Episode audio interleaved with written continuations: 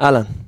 אז קצת לפני שנתחיל uh, בהקלטה של uh, הפרק, נשמח לשתף אתכם בהחלטות שהובילו אותנו להקלטה של uh, פרק מספר 40 שמחכה לצאת לפועל מהשני לעשירי. אז לא נפגשנו הרבה זמן, ואני יודע שאתם רגילים לברכת שלום שלום ולשיח כדורסל שוטף, אבל אני מודה שזה עדיין לא מרגיש זה. זה לא מרגיש זה כי איבדנו חברים, זה לא מרגיש זה כי אנחנו ממשיכים לאבד, זה לא מרגיש זה כי אנשים מנסים לטפל בפצעים בזמן שהם ממשיכים להיפתח חדשים, וזה לא מרגיש זה כי, כי זה פשוט לא זה. זה לא אותו המצב, זו מציאות חדשה, כי יש מילואימניקים, ויש הנחיות, ויש הגבלות, ויש אנשים שכבר לא גרים בבית או התפנו בניסיון להשיג קצת ביטחון. והכדורסל? ההרגשה הראשונית הייתה שהוא הפך להיות משני בתקופה הזו. חודשיים של מילואים גרמו להחלטות כמו ארבעה או חמישה זרים בטופס, והאם לאפשר קהל חוץ בדרבי, להיראות כמו זיכרון רחוק. אבל פתאום, כשקצת יוצאים החוצה לסביבה האזרחית, מבינים שהדברים האלו, בין אם הקרנה של משחק עם החבר'ה, שיחה על הליגה, או אפילו הקלטה של פודקאסט, ממש כמו זה, אלו הדברים שמייצבים, לפחות בראייה שלנו כאוהבי המשחק. זה הזמן להרים את הראש, להתאחד, לעזור, לתרום, לטפל, וכן, גם לנסות לייצר איזושהי שגרה בוואקום הענק הזה שנותר. האם זה יהיה כמו פעם? זה לא כזה משנה, ואם נתעסק בזה, כנראה שגם לא נצא מזה. אז לפני שאתם מכבים את הפרק ושואלים, מה עובר עליו על הרגשן הזה, גם כן. אנחנו מזמינים אתכם לנסות ולחזור, להקשיב כדורסל. רק רשת פרק 40, יצאנו לדרך. They're playing basketball.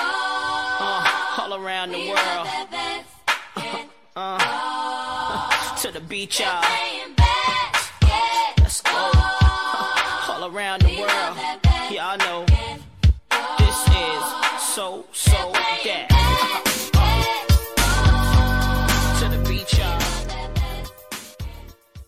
אז פתחנו, וזה הזמן להציג את הפאנל שלנו.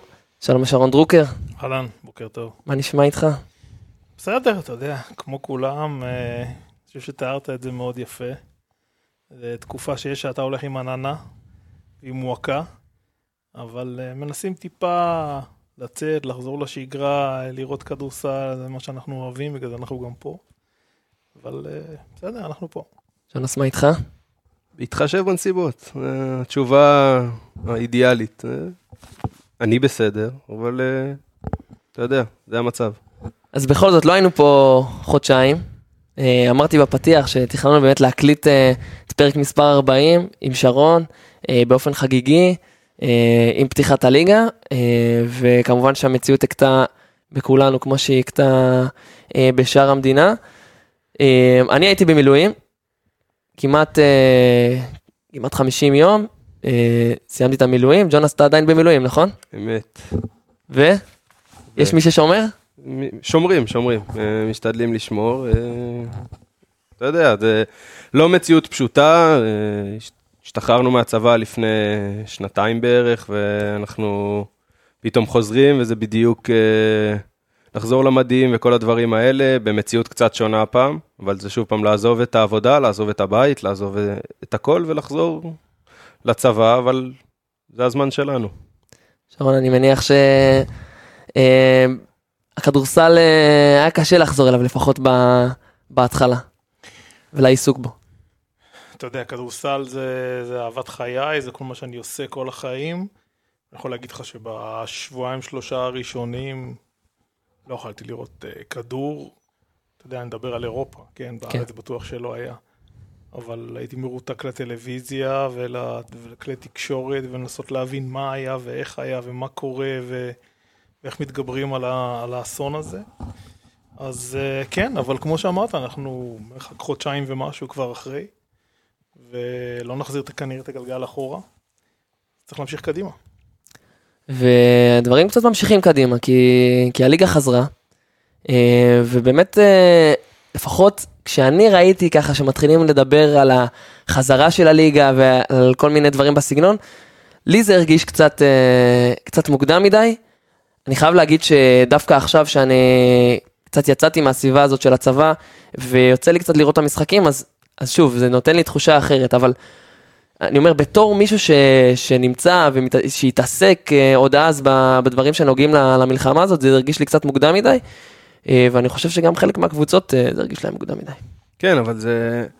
אני חושב שזה לא שאלה שאנחנו צריכים לשאול אותנו, שאלה שאנחנו צריכים לשאול, א', את האנשים שנמצאים שם ובפנים, ואולי את המשפחות, והאנשים שמדי פעם חוזרים הביתה ל... הנה, מדי פעם חוזר- יומיים, אתה מתאר פה אבל את אה, י- ג'ונס. יש אנשים ש...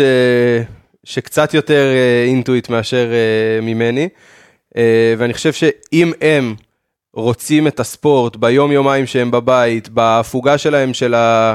לא יודע, כמה שעות שהם יכולים לשבת ולראות ספורט ישראלי משלנו, אז מי אנחנו שנגיד לזה לא. אבל מהצד השני, אם, אם נדבר איתם והם יגידו שהם נגד, וכולם, וזה לא מרגיש להם מתאים, אז אני לא יודע אם זה היה הצעד הנכון. אני דווקא חושב שזה כן היה הצעד הנכון, אם אתה שואל אותי אישית.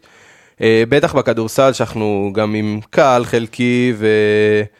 אה, ושחקנים, נכון, זרים הלכו, זרים באו במקומם, אבל עדיין אנחנו מקבלים הזד... הזדמנות לראות את החבר'ה הצעירים שפחות ראינו לפני. אני, אני חושב שזה עושה טוב, מה גם שהקבוצות מאוד נרתמו, אנחנו רואים בכל משחק המון מחוות, אה, אם זה התמונות ואם זה משפחות ממש שמגיעות ולוקחות חלק בדבר, אה, ואני חושב שזה עושה גם להם קצת טוב. רון. תזכיר לי את השאלה. סליחה. דיברנו על ה... כן, נתת פה נאום. דיברנו על, על הקושי בחזרה הזאת ש, של הליגה, בין אם אה, מבחינת האנשים ש, שעוד לא לגמרי במצב לבוא ולראות כדורסל, אה, ואני גם אגיד מבחינת הקבוצות, אנחנו ראינו גם את הקשיים של הפועל חיפה בהתחלה, אה, אנחנו רואים עוד את הקשיים של גליל עליון, אה, עם כל הסיטואציה שיש עכשיו בצפון.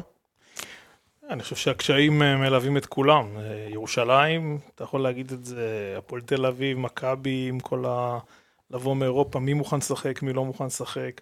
זה לא משהו שהוא ייחודי לקבוצה אחת, יש כאלה שסובלים יותר, יש כאלה שסובלים פחות. אבל uh, בסופו של דבר, uh, אתה יודע, החיים חזקים מהכל.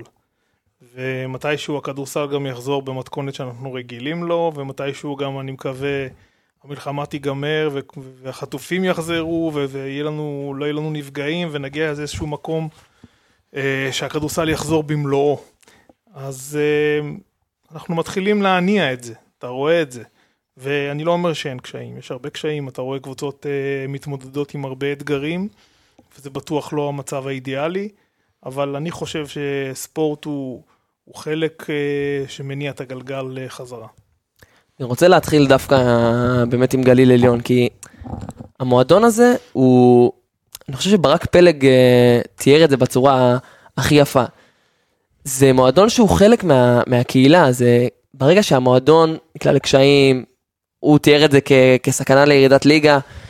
במידה ודבר כזה יקרה, זה, זה מש- משהו שיכול לפגוע בכל האזור, ואני חושב שבאמת, נתקלים בהמון קשיים, בין אם זה לשכנע זרים להגיע ולשחק באזור שבסוף, אה, כן, זה אזור אה, שלא קל, לא קל להגיע לשחק בו, ובין אם האולמות, ומעבר בין אולמות, ואימונים ודברים, ועדיין המועדון הזה מתעקש להמשיך ולנסות אה, לשמור על השגרה הזאת, ראוי לציון. תשמע, אני הופתעתי ש...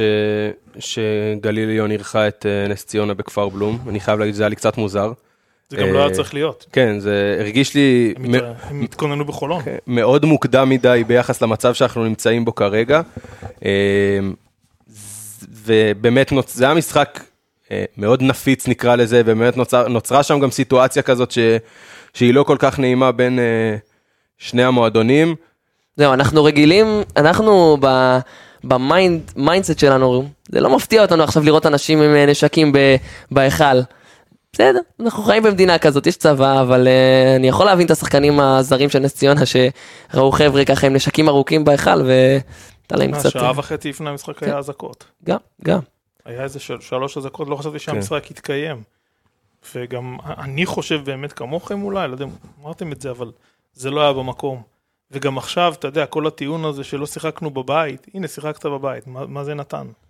אני לא חושב שהיה צריך לקיים משחק שם, זה, גם אם יש לך אישור של פיקוד העורף בגלל שרוצים ו, והם חלק מהקהילה והכל, סבבה, אבל אני חושב שהם היו צריכים להתארגן ולנסות להתארגן מה שהם עושים עכשיו, על מקום אחד, מקום שהשחקנים נמצאים, להיות אה, יותר בטוחים, ואני חושב שגם זה מה שהם רוצים, ששבוע שלהם הם יהיו באותו מקום וגם ישחקו שם. יצא לך לאמן בסיטואציה כזו? של אה, צריך ממש אה, לשכנע זרים להגיע, עוברים בין מקום למקום. אני שלא לא הייתה סיטואציה כזאת, זה, זה, זה מקרה מטורף, הרי לא היה דבר כזה, עזוב ספורט בכלל. כן. לא יצא לי, אבל, אבל ברור שיצא לי לדבר עם זרים שהסתכלו על ישראל במפה ואמרו, רגע, רגע, רגע, אבא שלנו, אימא שלנו לא מוכנים, לא מסכימים, אני חושב שזה היום האתגר הכי גדול, כי אתה יודע, מכל מקום שאתה מתקשר לשחקן ורוצה להביא אותו, אז אה, אתה- ניצב בפני אה, סיטואציה אחרת. שאתה צריך להסביר על ביטחון ואיך הוא יהיה מוגן, ואתה אתה בחיים לא ראית זר ששומע אזעקה. אנחנו גדלנו ככה, אתה יודע מה זה, הוא שומע אזעקה, הוא לא, הוא לא מבין מה הולך בכלל, זה, זה לא בא באיך שהוא גדל, באיך שהוא צמח, באיך שהוא התפתח, בכל השנים שהוא עבר. לשמוע אזעקה ולהיכנס למרחב מוגן ולשמוע נפילה. כן, ו- וראינו גם, אם אני גולש רגע להפועל ירושלים, ראינו את גל מקל אומר שהם כבר הצליחו לשכנע את הזרים לבוא לארץ, אה, את חלקם לפחות, ואז הגיע גם הפיגוע בירושלים, שלפחות לפי מה שהם אומרים, טרף קצת הקלפים ושוב פעם החזיר אותנו כמה צעדים אחורה. וכן, הקבוצות מתמודדות פה עם סיטואציה מאוד מאוד קשה, בטח שאנחנו לא יכולים לבוא בטענות או לבקר אף שחקן זר שלא מגיע לפה, כי אנחנו לא היינו ולא נהיה בנעליו כנראה. אה, אולי היחיד, אה, מהיחידים שאנחנו יכולים לשאול את זה אולי מנור סולומון בכדורגל, מה הוא עשה במלחמה באוקראינה. אה, וזה דווקא מעניין, כי פה אנחנו מדי פעם שומעים בתקשורת הישראלית, כן, קצת ביקורת כלפי הזרים שלא מגיעים, כלפי, אני שמעתי ביקורת כלפי ג'יקיט שלא מגיע לישראל. עכשיו, אני לא שמעתי את התקשורת הישראלית מבקרת את מנור סולומון שהוא רוצה לעזוב את אוקראינה בגלל שיש מלחמה.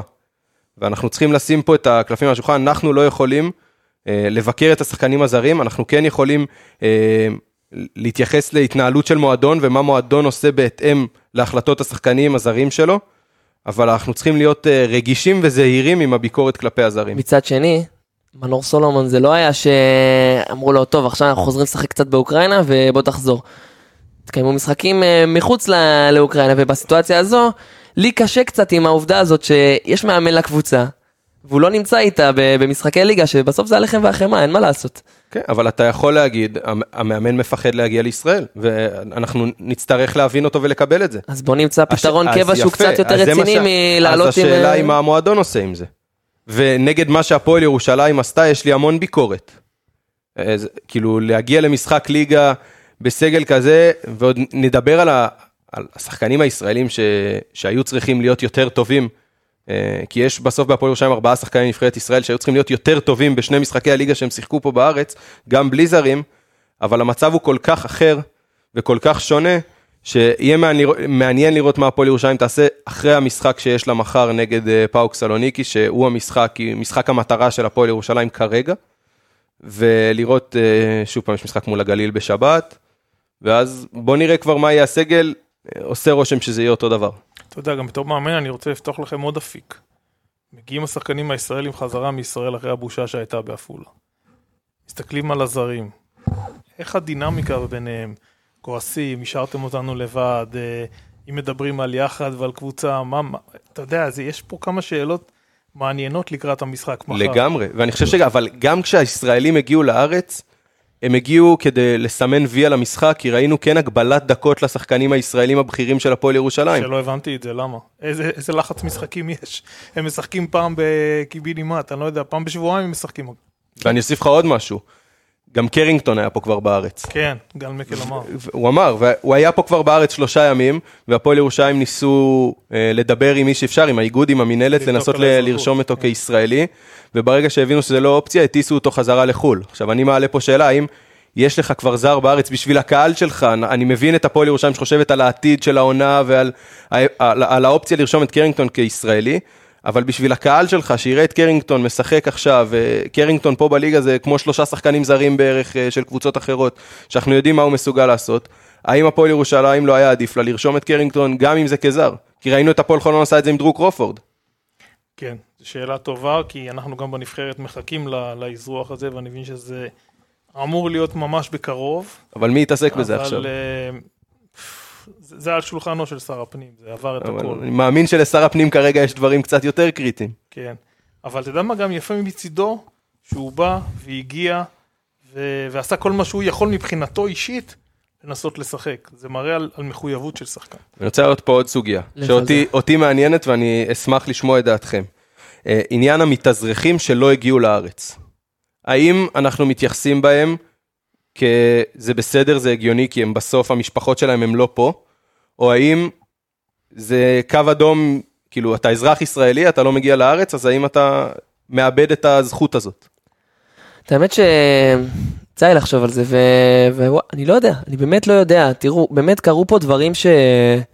שהם חריגים, וכמו שאנחנו רואים את הסרטונים ואת הדברים ואת הכל, אז אני מניח שהם רואים את זה פי שתיים. והמשפחות שלהם גרות שם, אין מה לעשות, ואנחנו מכירים, אה, גם אם הם זכאים לשחק פה כישראלים על, אה, על, פי, על פי חוק, עדיין המשפחות שלהם לא גרות פה.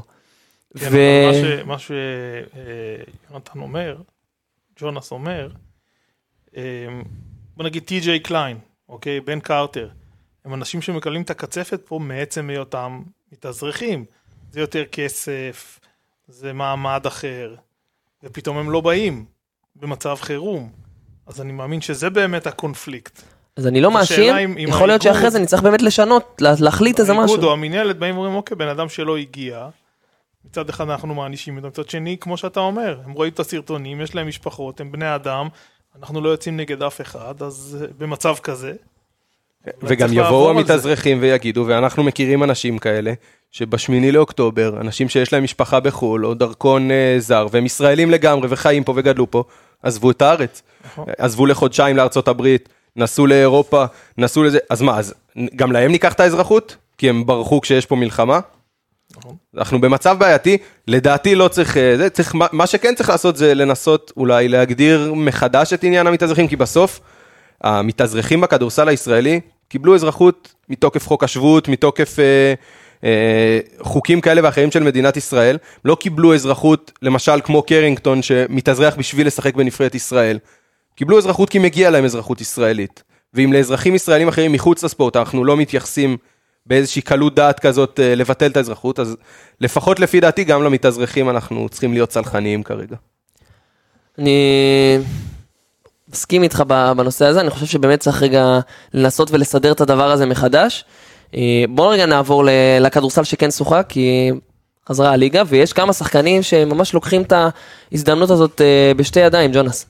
כן, אני אתמול אה, הצלחתי אחרי הרבה מאוד זמן לראות משחק כדורסל, ראיתי את המשחק של הפועל אילת נגד הפועל עפולה, ואחד אה, שתפס לי את העין היה יונתן לוי מאילת, שממש כאילו, אתה רואה שהוא מבין שהוא מהישראלים הבכירים בקבוצה עכשיו, כי אין טי.ג'יי קליין, ואין עמית זיס שפצוע, והפועל אילת בסגל ישראלי מאוד חסר, והוא ממש לוקח את ההזדמנות ותוקף את הסל, ושוב, הוא center, כן? זה לא כן, טריוויאלי כן, בכלל. לגמרי, ואתה רואה שהוא מבין שהוא צריך לעשות את ה upgrade בשביל הקבוצה שלו, ואני מאוד אהבתי לראות אותו אתמול.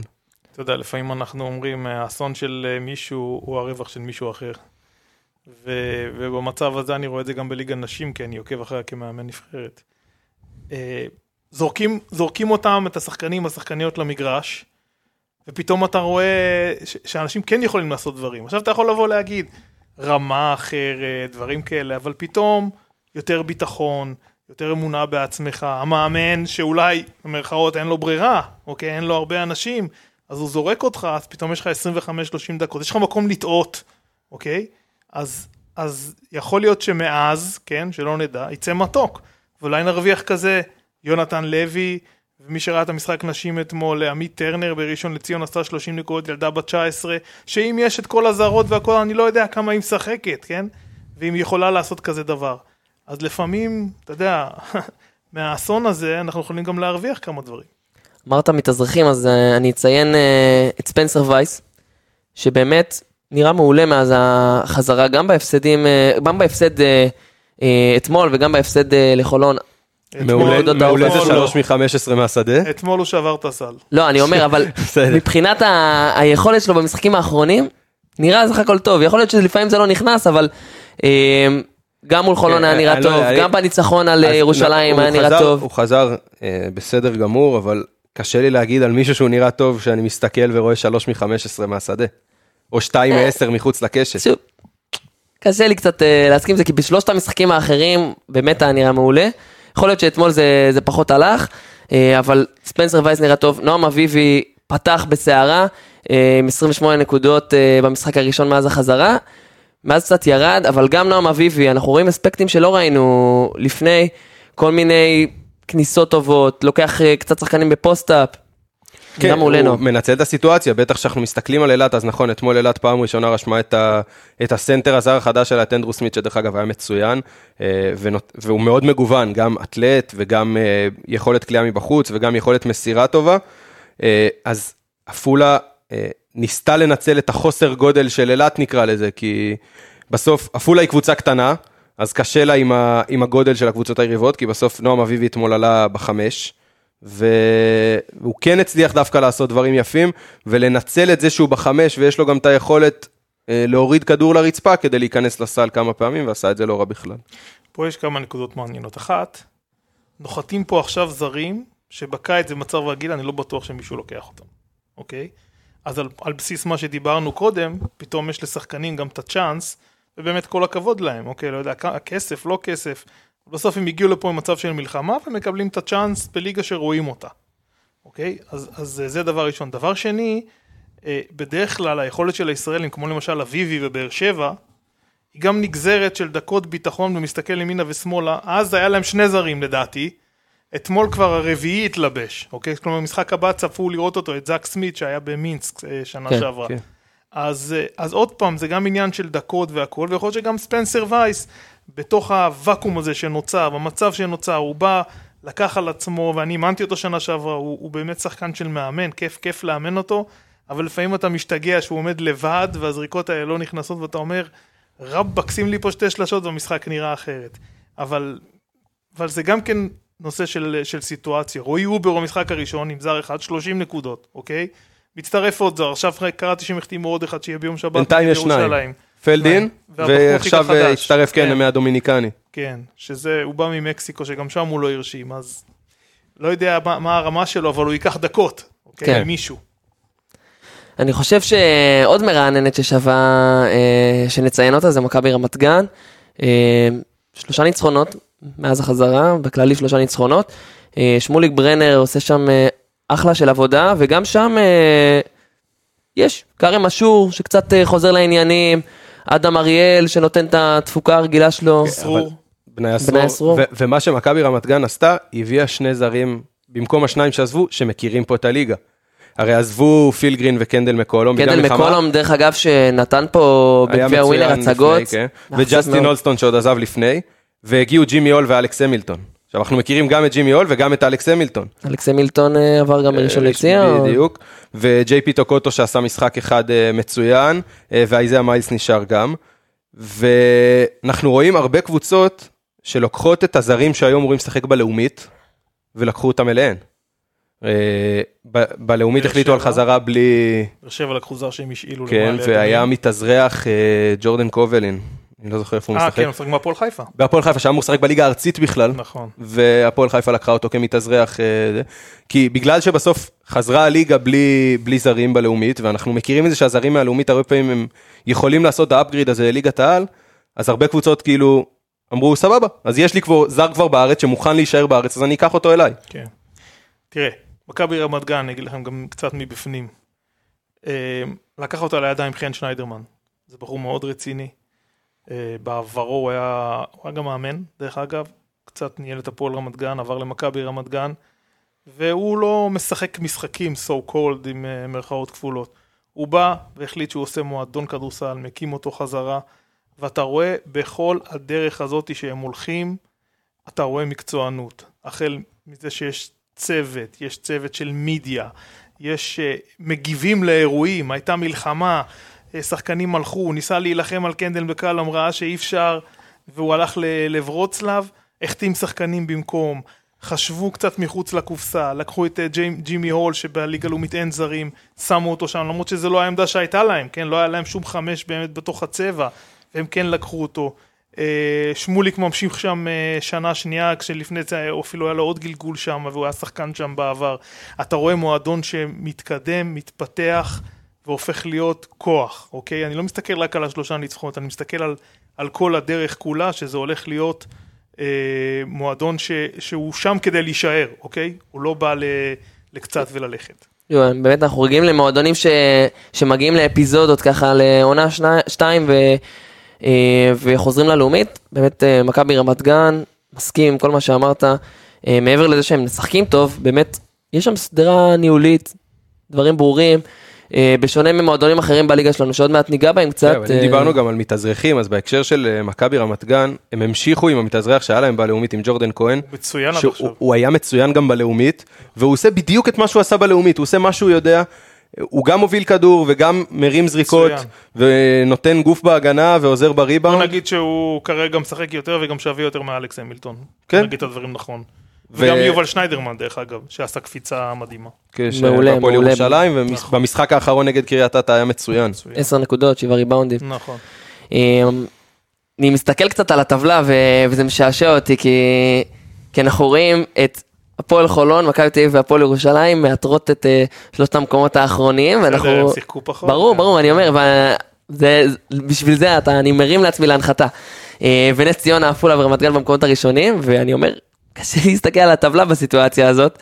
אה, עד לא מזמן, דרך אגב, אה, מכבי תל אביב שבכלל לא שיחקה, מי שהסתכל במינהלת היה רשום לה 100%, והיא הייתה במקום הרביעי. אה, אבל אתמול מכבי תל אביב שיחקה, מה זה מאחוז? אפס מאפס. 0 מ-0. במינהלת רשמו הם את זה רשמו את זה 100%. כ-100%. אה, אם כבר נדבר על המינהלת. אז ניצחו אתמול את בני הרצליה, מכבי תל אביב. עומר מאייר, כן, היה נהדר, תשע כמעט נקודות, 23 דקות. קיבל הרבה דקות. הוא- כן, הוא- הוא גם איבד שישה כדורים, אבל כשילד בן שכר לימוד, 17, שכר בדיוק, לימוד. כשילד בן 17 מאבד שישה כדורים, אז אתה אומר, אוקיי, זה לפחות מראה על חוצפה חיובית, הוא לקח את הכדור, הוא ניסה לעשות דברים, אה, ו- וזה מרשים לראות, דרך אגב, לא פעם ראשונה שהוא משחק העונה, הוא גם בגרבג'ים שיחק גם ביורוליג. נותנים לו להרגיש את זה, נותנים לו זה, ומרגיש שזה ה prospect הבא של מכבי תל אביב. בעין אה, מקצועית אני אגיד לכם, אתה רואה שהוא חוצפן. טוב שהוא, שהוא בידיים של עודד, שמלמד אותו, אתה רואה איך הוא יודע לשחק את ה pick and roll נגד flat, הוא מחזיק את השחקן על הגב, הוא מסתכל מה לעשות. יש שכר לימוד, אוקיי? שזה קצת, הוא מאבד פה בכדרור, פה, פה איזה איבוד כדור במסירה לא טובה, זוויות של מסירה. אבל חבר'ה, בואנה, זה ילד בן 17 במכבי תל אביב, שאתם יודעים את הסיר לחץ והכל, מתאמן עם הטובים ביותר, נשאר איתם, עובד איתם, ואם אני צריך להיכנס לנעליו, שנה הבאה הוא צריך לשחק בליגה, בעזרת השם שהכל יהיה בסדר, בקבוצה כ- כבן שרף, אוקיי? לתת לו קבוצה ביד, לתת לו לידו זר, ושהוא ישחק וינווט, ואז מכבי תל אביב יוכלו לקבל אה, עוד שנתיים, שלוש, שחקן, סופר שחקן. מדברים על דמיון לגל מקל, אתה רואה משהו? כן, הזכיר לי ממש את גל מקל. מדברים על זה הרבה. גוף, חוצפה. הרוחב כתפיים, הרוחב, ה- אחלה. כן. ממש אתמול שהסתכלתי בטלוויזיה אמרתי וואלה מזכיר לי את גל. דרך אגב, אם אנחנו מדברים על אה, הזדמנויות, אז זה לא רק עומר מאייר. אה, נוצרה פה סיטואציה שכן, גם אם זה רק עשר דקות, היא מאפשרת לשחקנים כמו שחר דורון, שראינו אותו בקיץ וגם דיברנו. עליו, ורועי בכר. אה, שניהם בשומרון. כן, שהם משחקים. עם הכרטיס הכפול, כן. אה, לשחק, וזה זה כיף לראות את זה, אם אנחנו מדברים כבר על הפלוסים של, ה, של התקופה הזאת, זה כיף לראות את השחקנים הצעירים האלה משחקים כמה דקות, אה, ואני מאוד מקווה שכל השחקנים הישראלים שמקבלים עכשיו את הדקות, גם אם צעירים וגם אם לא, ינצלו את התקופה הזאת ויבינו שהנה יש להם פה נקודה שהם יכולים לפרוץ עוד טיפה ולבסס את עצמם עוד טיפה בליגת העל, מה שעד עכשיו כמעט ו- ולא ראינו קורה. כן, וצריך, מכבי תל אביב, אה, דיברו על זה אתמול, אני ראיתי את רומן סורקין, לפחות מדבר על זה, שהיא מגיעה להרצליה, זה מרגיש לה כמו משחק חוץ ביורוליג. כי מכבי תל אביב העתיקה את עצמה לבלגרד, את כולה, את כל, ה, את כל הפן הלוגיסטי והכל העתיקה לבלגרד, ואז להגיע להרצליה זה כמו לנסוע פתאום למילאנו. כן, הבוקר הם כבר טסו לבלגרד חזרה. כן, כי מכבי תל אביב ממשיכה ביורוליג. אה, אגב, זה להיכנס- מאוד יפה מה שהם עשו סן ג'ונס. הם, אה, הם לא גרים במלון.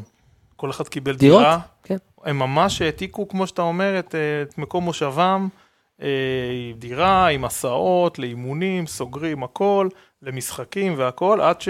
ואם צריכים להגיע לתל אביב, הם מגיעים. גם הפועל תל וגם אביב קיבלו את. ההחלטה, מכבי תל אביב קיבלה את ההחלטה אתמול לרשום אה, את ארבעת הזרים. אני, דרך אגב, אני חושב שאם מכבי תל אביב הייתה מבקשת מלורנזו בראון או אוהד בולדווין להגיע, הם היו מגיעים. אני לא חושב שזו אותה סיטואציה כמו בהפועל ירושלים.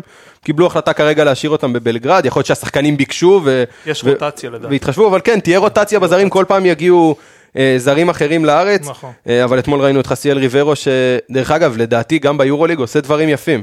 השילוב שלו עם רומן סורקין נראה טוב מאוד, בדקות שלהם ביחד זה, זה בוא נגיד שבשילוב גבוהים של מכבי תל אביב, חסיאל ריברו ורומן סורקין ביחד נותנים הכי הרבה למכבי תל אביב, גם בפלוס מינוס שלהם ביחד על המגרש וגם אה, באספקטים אחרים, אנחנו גם רואים... ש- ביורוליג? אה, גם דמאס? ביורוליג, כן, גם ביורוליג, ואנחנו רואים אה, את חסיאל ריברו בשיתוף פעולה טוב מאוד עם תמיר בלאט. אולי הגבוה שהכי נוח לתמיר בלאט לשחק איתו, את אמיר בלאט, כל גבוה, נוח כן. לשחק איתו. אבל הוא דווקא, נותן להם בונבונים. נכון, אבל דווקא אני רוצה לדבר על רומן סורקין. כי רומן סורקין, אה, היינו בטוחים שמגיע לעונת פריצה, ועשה קיץ מדהים בנבחרת, ואז הגיעה תחילת העונה, והוא התחיל את העונה לא טוב, ממש לא טוב. הוא היה נראה מפוזר ולא בעניינים, ולא לא חלק מהשטף של המשחק, ואז ראינו בשניים שלושה משחקים האחרונים ביורוליג וגם אתמול, פתאום את רומן סורקין שרצינו לראות, אנחנו כן רואים שהוא שיפר דברים, אנחנו כן רואים התמצאות יותר טובה מתחת לסל, את היכולת לנעול שחקנים ב post-up, מה שלא ראינו הרבה מרומן סורקין אה, בעבר. ואם הוא ימשיך את המגמה הזאת, אז אולי הוא כן יוכל לעשות את העונת פריצה שרצינו שרומן סורקין יעשה. אני אמשיך איתך עוד קצת אחורה, לקמפיין שלנו בנבחרת. הוא היה מדהים. אה, אני מכיר את רומן המון שנים, בזמנו כשהוא היה באורגון ניסיתי להביא אותו אה, לראשון לציון, ולא הצלחתי, הוא נשאר באורגון. וגם הכרתי אותו כבן אדם, שהיינו בקמפיין הזה, וגם ראיתי אותו כשחקן, הוא היה הגבוה המוביל שלנו. והוא ממש מסתכל בעיניים לכולם, לא דופק חשבון, לא נורקיץ' ולא כן, שמורקיץ'. ראינו את המשחק מול בוסניה, בדיוק. ראית, משחק ברמות הכי גבוהות, ובאמת תענוג לראות את רומן. ואני חושב שלקח לו זמן קצת גם להתרגל, כי תקשיב, הציוות הזה עם ריברו, צריך ללמוד לשחק אותו. מי הוא הארבע, אם אתה צריך לשחק ב short cuts, אם אתה צריך לשחק בחוץ, א- איך אתה מוסר את ה high-low, מי עושה את ה pick and roll, דברים קטנים שלרומן לקח, אני חושב שהוא עשה את האדפטציה לזה, ופשוט תענוג לראות את הילד הזה, זה כיף של, כיף של אה, שחקן. לפני שבאמת נצלול אה, לדבר על מכבי תל אביב, ירושלים וכל הקבוצות שמתחרות גם במסגרת אירופית, אה, בני הרצליה לא מצליחה לייצר יציבות למרות שרוב הזרים נשארו שם. כן, אתמול... רוב הקבוצה, לא רק רוב הזרים. אתמול לקח לבני הרצליה המון זמן להיכנס למשחק וגם בלי קשר. אה, דיבר על זה גם דן שמיר שכדי לנצח את מכבי אתה צריך להיות בשיא ובני הרצליה אתמול לא הייתה בשיא רוברט קרטר שראינו אותו עושה משחק אה, אחד מדהים אתמול אה, קולע שלוש נקודות עם סל שדה אחד ובוטרייט הרכז שלהם לא בדיוק זה. בוא ו- אני אעשה לך את זה קל, שתי מילים, קריס באב. כן, הלך. בוא אני אעשה לך את זה קל. הגיע אדריאן שתי- בנקס כאילו על אותו אחד שלוקח את הכדור ומשליך מה שבא לו אבל שתי זה לא אותה הזרים רמה. המובילים לא פה. כן, ולא קריס באב. וג'סטין סיימון. קריס באב וג'- וג'סטין סיימון שהם שחקנים ברמה, בעיניי רמת- רמה אחרת. ומצד שני הם ניסו, הם ניסו לעשות באמת כמו שאתה אומר, אדריאן בנקס, פרד, פרדי בורדיון בא שגם הוא הביא להם ניצחון אה, באילת. כן. הם, הם עשו דברים והם השקיעו כסף והם אה, בהחלט אה, רואים את הליגה כצ'אנס, בטח במצבה עכשיו, כדי להתברג למעלה ולחזור אה, לצמרת כמו שהם רוצים. אה, אבל זה, זה ייקח זמן, אני חושב שדן צודק, זה ייקח זמן להבין בדיוק מי השחקנים שלך, כי בסוף סנדי כהן הם לא בנו שהוא יחזור, והוא כן חזר. אז אה, הוא נשאר עם, כאילו, על אותה עמדה המון שחקנים. וורקמן וסנדי כהן שגם מאוד מזכירים אחד את השני כן, אבל גם בהאסל. ו- סנדי ובורדיון ובנקס הם, הם בדיוק השתיים שלוש הזה, וזה, אז צריך לדעת לשחק איתם לפי התכונות שלהם. ובוא נגיד שבבניית הקבוצה הרבה מהמפתחות הלכו לכיוון איתן בורג, שבינתיים קחת לי את המילים מהפה. לקח, לוקח לו עוד זמן. אני חושב שמה שאני רואה שמנסים לעשות איתו, מנסים לעשות אותו אחד במשרה מלאה. כן. ותמיד הוא שיחק את השתיים אחד הזה, ש... בנתניה הוא שיחק ליד בן שרף שהם שניהם בדיוק. בדיוק, אה, ואני חושב שאולי זה מה שהוא יצטרך לעשות בסופו של דבר. גם חבל לי על, על עוד שחקן שבא לשם, על שוהם גת, שגם במצב כזה עדיין לא רואה דקות. ואני אומר לכם שעקבתי אחרי שוהם, עוד שהוא היה בעמק חפר, ניסיתי להביא אותו לחיפה כרכז שני בזמנו, והוא העדיף להישאר עוד שנה במודיעין. הבנתי מה, מה הוא רוצה ומה הוא אומר, אבל גם הוא מחכה לאיזה סוג של עונת פריצה, כדי לראות מה הוא יכול. בכללי, הרצליה הביאו- שווה, אם הוא שווה ליגת העל. הרצליה הביאו הרבה שחקנים כאלה שהם מחכים לעונת פריצה הזאת, גם שוהם, אמרנו איתן, ואביתר מור אביתר מור יוסף. זה בדיוק, הם גם כולם בדיוק על אותה בדיוק, משבצת. זה אותה, בדיוק. זה בדיוק שלושתם אותה משבצת, איתן בורג ושוהם גת ואביתר מור יוסף. בשתיים, שלוש כולם, הם עוד בערך אחד, שתיים, נכון. שלושתם, והם קצת אה, מאבדים את זה. ו- לגמרי. יכול להיות ובטח שאנחנו רואים שהרכז הזר שהגיע, כן. לא מספיק טוב. לפחות שה... בינתיים. יכול להיות שהסיטואציה שדיברנו עליה קודם, ש... ששחקנים דווקא רואים את זה לחיוב, אז שם בגלל שהם הגיעו ויש שם את דן שמיר, שזה מאמן שכן נותן צ'אנס, והם כל כך ציפו לצ'אנס הזה, זה יכול להיות שכן הם קיבלו שם איזה מכה אה, מנטלית שאולי גם קצת פוגעת, אז זה גם משהו שצריך לקחת אה, בחשבון. אה, נס ציונה, עד עכשיו גם נראתה מעולה, נזכיר שנס ציונה ועפולה הקבוצות היחידות אה, שעוד הספיקו לשחק אה, את המשחק ממש ב, ביום שישי השישי לעשירי. כן. אה, משחק ונס- שנס ציונה ניצחה, בוא נגיד, הרבה בזכות איתי שגב שם, ש... אז אני- שבכללי, דרך אגב, גם מאז וגם בדיוק. אז היה מצוין. אז איתי שגב באמת נראה מעולה ב- בנס ציונה. גם מיאנסי, וייטד, אה, נראה בסדר, כן, מיאנסי ושגב בולטים גם- ממש גם לטובה. בנס ציונה היה שינוי זרים עכשיו אה, בגלל המלחמה, וינס אדוארדס ודמונטה הרפר עזבו את נס ציונה, אה, ג'קובי בויקינס וראלי אולקינס הגיעו במקומם. אה, אז וייטד ומיאנסי נשארו. אדוארד זה לא אבדה. לא, גם- גם דמונטה הרפר ממנו, לא בדיוק הרשים. הוא שחקן. מצוין, אבל הוא לא הרשים בנס ציונה. הוא היה בהתחלה, ואני אזכיר לך את המשחק שלהם, נדמה לי שהם הודחו בשטרס- נגד שטרסבורג, משהו, שהיה החזיר אותם מצוין, למשחק, כן. הוא היה מצוין. נכון. הוא חתם גם בצרפת, דרך אגב. ורולי אלקין זה שחקן אה, מאוד מעניין, אה, אני חושב שהוא יכול לעשות אה, הרבה דברים. יכול לתת כמה עמדות, בטח לליגה שלנו. אה, ונראה טוב מאז שהוא הגיע. כן, הוא, הוא שחקן מעניין. ואני חושב שהבחירה בכלל בקיץ של, של אלעד חסין ו, וכל ההנהלה של נס ציונה, ללכת על איתי שגב וקרביץ, מסמנת מה הם רוצים, אוקיי? גודל, אגרסיביות, נחישות, מלחמה. זה בדיוק מה שהשחקנים האלה מביאים לשולחן, ועד עכשיו אני חושב ששניהם מביאים את זה. ואיתי שגב מביא גם מספרים, משהו שקצת שכחנו הסלר. שהוא יכול להביא. כן, הוא אסלר. לגמרי, הוא מביא מעל 12 נקודות ומעל 8 ריבאונדים, ואנחנו נכון. גם מכירים את היכולת שלו מדי פעם אה, למסור איזה כדור חכם לחיתוך של אחד השחקנים. ונס ציונה נראית אה, לא רע בכלל, אז אמרנו, היא ניצחה את עפולה לפני שכל הבלגן, ואז ניצחה את הפועל חיפה שהייתה נטולת זרים כן, היה- במשחק לא תחרותי לא בכלל, כן. כן. אה, ואת גליל עליון בהערכה ממש בקושי, והפסידה להפועל באר שבע. ברבע נוראי. כן. הם הפסידו אותו ברבע, לא כן, במשחק. שלושה רבעים כן, משחק היה שוויון. לגמרי, ואז אה, אה, הפועל באר שבע ברחה, אבל יש לנס ציונה קבוצה טובה, יש שחקנים שיכולים לקחת את ההזדמנות, אם זה יאיר קרביץ, אולי לקבל קצת יותר, ו...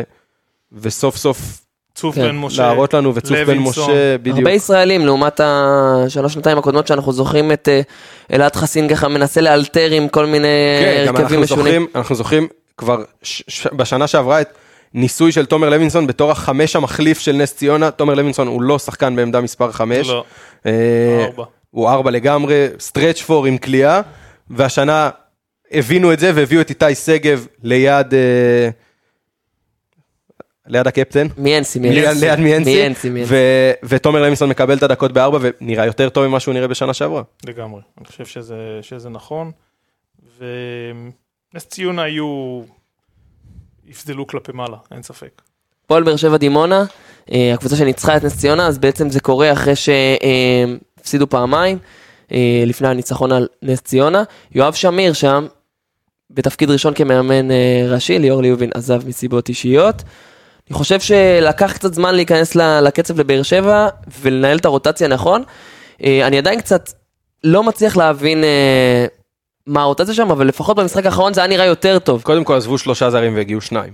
אני מדבר יותר בהקשר של, ה, של הישראלים, היינו רגילים לראות את פריצקי מקבל יותר דקות כ, כמוביל, פתאום רון ציפר מקבל יותר דקות, אה, קצת קשה לי להבין, אבל במשחק האחרון שוב, אני אומר, זה היה נראה יותר טוב, ויואב שמיר מאמן בפעם הראשונה. אני אנסה לעשות קצת סדר על באר שבע. שנה שעברה בינגו בזרים, כל הארבע. חבל על הזמן, אוקיי? כולם גם הגיעו אחרי זה למקומות אחרים, שניים הלכו לטורקיה בהרבה כסף, בן מור ואפיאני, אה, חליל אחמד באוסטנד, חבל על הזמן. אה, שמרו את הסגל הישראלי, אבל בואו נזכיר לכם משהו. כל הישראלים האלה הם שחקנים טובים, אבל הם משלימים ליד זרים דומיננטיים, אוקיי? אם אתה רוצה שהם ייקחו את הקבוצה על הגב ויתחילו לעשות דברים, אז איגור קולשו ושוחמן ונטע סגל אה, ופריצקי, הם עדיין צריכים עזרה גדולה משחקנים מובילים שיקחו את המשחק עליהם והם יוכלו לעשות את הדברים אחרת. אז עכשיו הגענו לבחירת הזרים והם בטוח לא ברמה של שנה שעברה. והנה אני חוזר גם לעמדת המאמן, יואב שהוא גם uh, היה עוזר שלי בהרצליה והוא עוזר שלנו בנבחרת גם, אחלה בן אדם ומגיע לו הצ'אנס, אבל גם אצלו אתה רואה שלפעמים המלחמה והמצב נותנת צ'אנס, והנה הצ'אנס שלו. ואני חושב שזה, שזה אחלה מקום, עם סבלנות, עם אנשים, תומר ירון עושה שם עבודה מדהימה בכל המועדון הזה כ- כמנכ"ל, ואני חושב ש, שבאר שבע תראה לנו עוד דברים. מסכים לגבי זה, בסך הכל, אה, שוב, פתיחה אה, סבירה לגמרי. כן, וגם פה דיברנו על זרים ש... שלקחו מהליגה הלאומית, אז הסנטר שהחתים הפועל באר שבע, איירה לי, היה אמור לשחק במעלה אדומים בכלל, ו... מושאל, כן. בדיוק, ומהמלחמה. מושאל זה, זה סוגיה, הפועל באר שבע טוענת שהוא מושאל. אה, אני לא יודע, אבל אה, הפועל באר שבע אמרה שהוא היה מושאל ממנה, אבל אה, בוא נגיד, בסדר, הוא, ש... הוא שחקן הפועל באר שבע עכשיו, כן, חתום בהפועל באר שבע. אה, שחקן, דרך אגב, עם פוטנציאל לא רע. לא הראה לנו יותר מדי לא היה. כל כך טוב, אבל אתה רואה ניצוצות של דברים יפים. מי שניצח את המשחק זה ג'קינן גאנט. כן. שחקן שעקבתי אחריו המון, כמעט הבאנו אותו פעם להרצליה, אבל uh, חיפשתי ארבע שיכול להיכנס לחמש, הוא לא. הוא ארבע, הוא אתלטי, הוא בא מקולג' טוב, הוא בצרפת היה בסדר בגלל האתלטיות, ובאמת חיכיתי למשחק אחד שהוא יתפוצץ, ולראות באמת שהוא יכול לעשות את מה שצפו ממנו. וזה אני חושב שהיה סוג המשחק הזה, הוא היה קצת ביפן או בקוריאה במזרח באיזה שנה אחת, והמשחק הזה הוא באמת, נראה אם הוא יכול לשמור על יציבות ולהגיע... גם מבחוץ, גם מבפנים, הכל. להיות שחקן של 20 נקודות ממוצע. הפועל חיפה, אחרי שני משחקים ש... שפשוט ויתרו עליהם, אה, מנצחת את, אה, את אילת אה, במשחק האחרון שלה, מחר היא תארח את גליל עליון. אני רוצה רגע להגיד בהפועל חיפה, אני... היה את השיח על האם הם צודקים, והאם אה, כל מה שהיה עם פתיחת הליגה, וזה שהם אמרו שהם לא מוכנים זה עליהם או לא. אה, אני מתנצל, אבל אני חושב שזה עליהם, לפחות לפי דעתי. אני חושב שכל הקבוצות הגיעו מוכנות, וגם דיברנו על גליל. אפילו גליל, עם כל הקשיים, הצליחה להעמיד אה, קבוצה, ולעתור ולהגיד, בעצם לעתור לבית הדין, וכשלא מתקבלת העתירה להגיד אנחנו עולים עם הנוער באיזושהי החלטה ילדותית כזאת, אבל מה מבחינתי זה לא היה מקובל. הטיעון? לא כל כך הבנתי. מה היה הטיעון? זה ששמחון ומוסקוביץ' פצועים, על זה לדחות את הליגה? לא כל כך הבנתי. מישהו הבין? אני גם, אני גם חייב להגיד שמבחינת הפועל חיפה, הם, הם כאילו התלוננו שהם לא מצליחים להחתים זרים, ואז ביום אה, אחד, ב-24 שעות, כן, כן. חתמו שלושה זרים. אז אוקיי.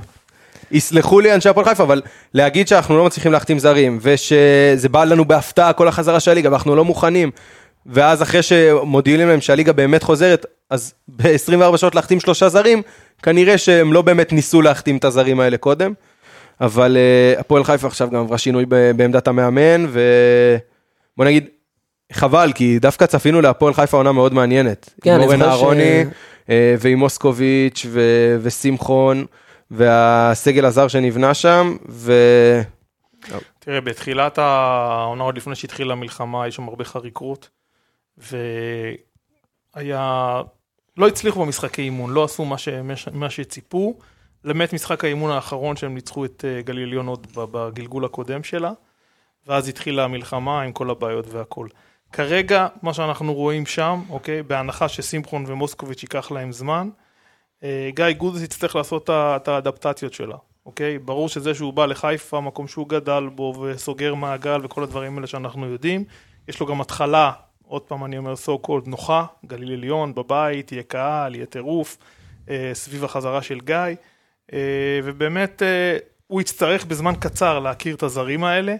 ש- שהוחתמו ונמצאים שם, אחד מהם אגב ניצח את המשחק, ג'ון דייוויס ניצח את המשחק באילת, ולהמשיך את המומנטום הזה שאורן אה, התחיל ב- עוד פעם, אה, ו- ולצערו לא, לא, לא המשיך, אה, בגלל שהוא הוא לא רצה יותר, אה, ו- ונראה לאן זה יתחבר. בוודאות, כשמוסקוביץ' יחזור, אה, וכששמחון יחלים, אני לא יודע מתי זה, תוסיף לזה את אופק אביטל, את גור אה, לביא ואת, ואת, עמית המנ- גרשון. ואת עמית גרשון שניצח את המשחק באילת.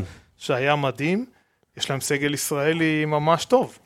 הם ממש החתימו ממש, גם עוד מתאזרח. חד משמעית. ויהיה מעניין לראות את הזרים שלהם, שעכשיו נכון. חדשים שאנחנו פחות מכירים, אם זה ג'ון דייוויס שניצח משחק, ומרקוס בינגהם שנשאר וגם פצוע דרך אגב. מרקוס אני לא חושב שישחק, הוא קרע רצועה בברך. כן, זה גם... אה, בוא נגיד, אבל הפועל חיפה, הוא עוד שייך להפועל חיפה, אני מקווה שלפחות כן. היא נותנת לו את הכלים להחלמה, אבל אה, החתימו את ג'קסון סטורמו, שהוא פורוורד.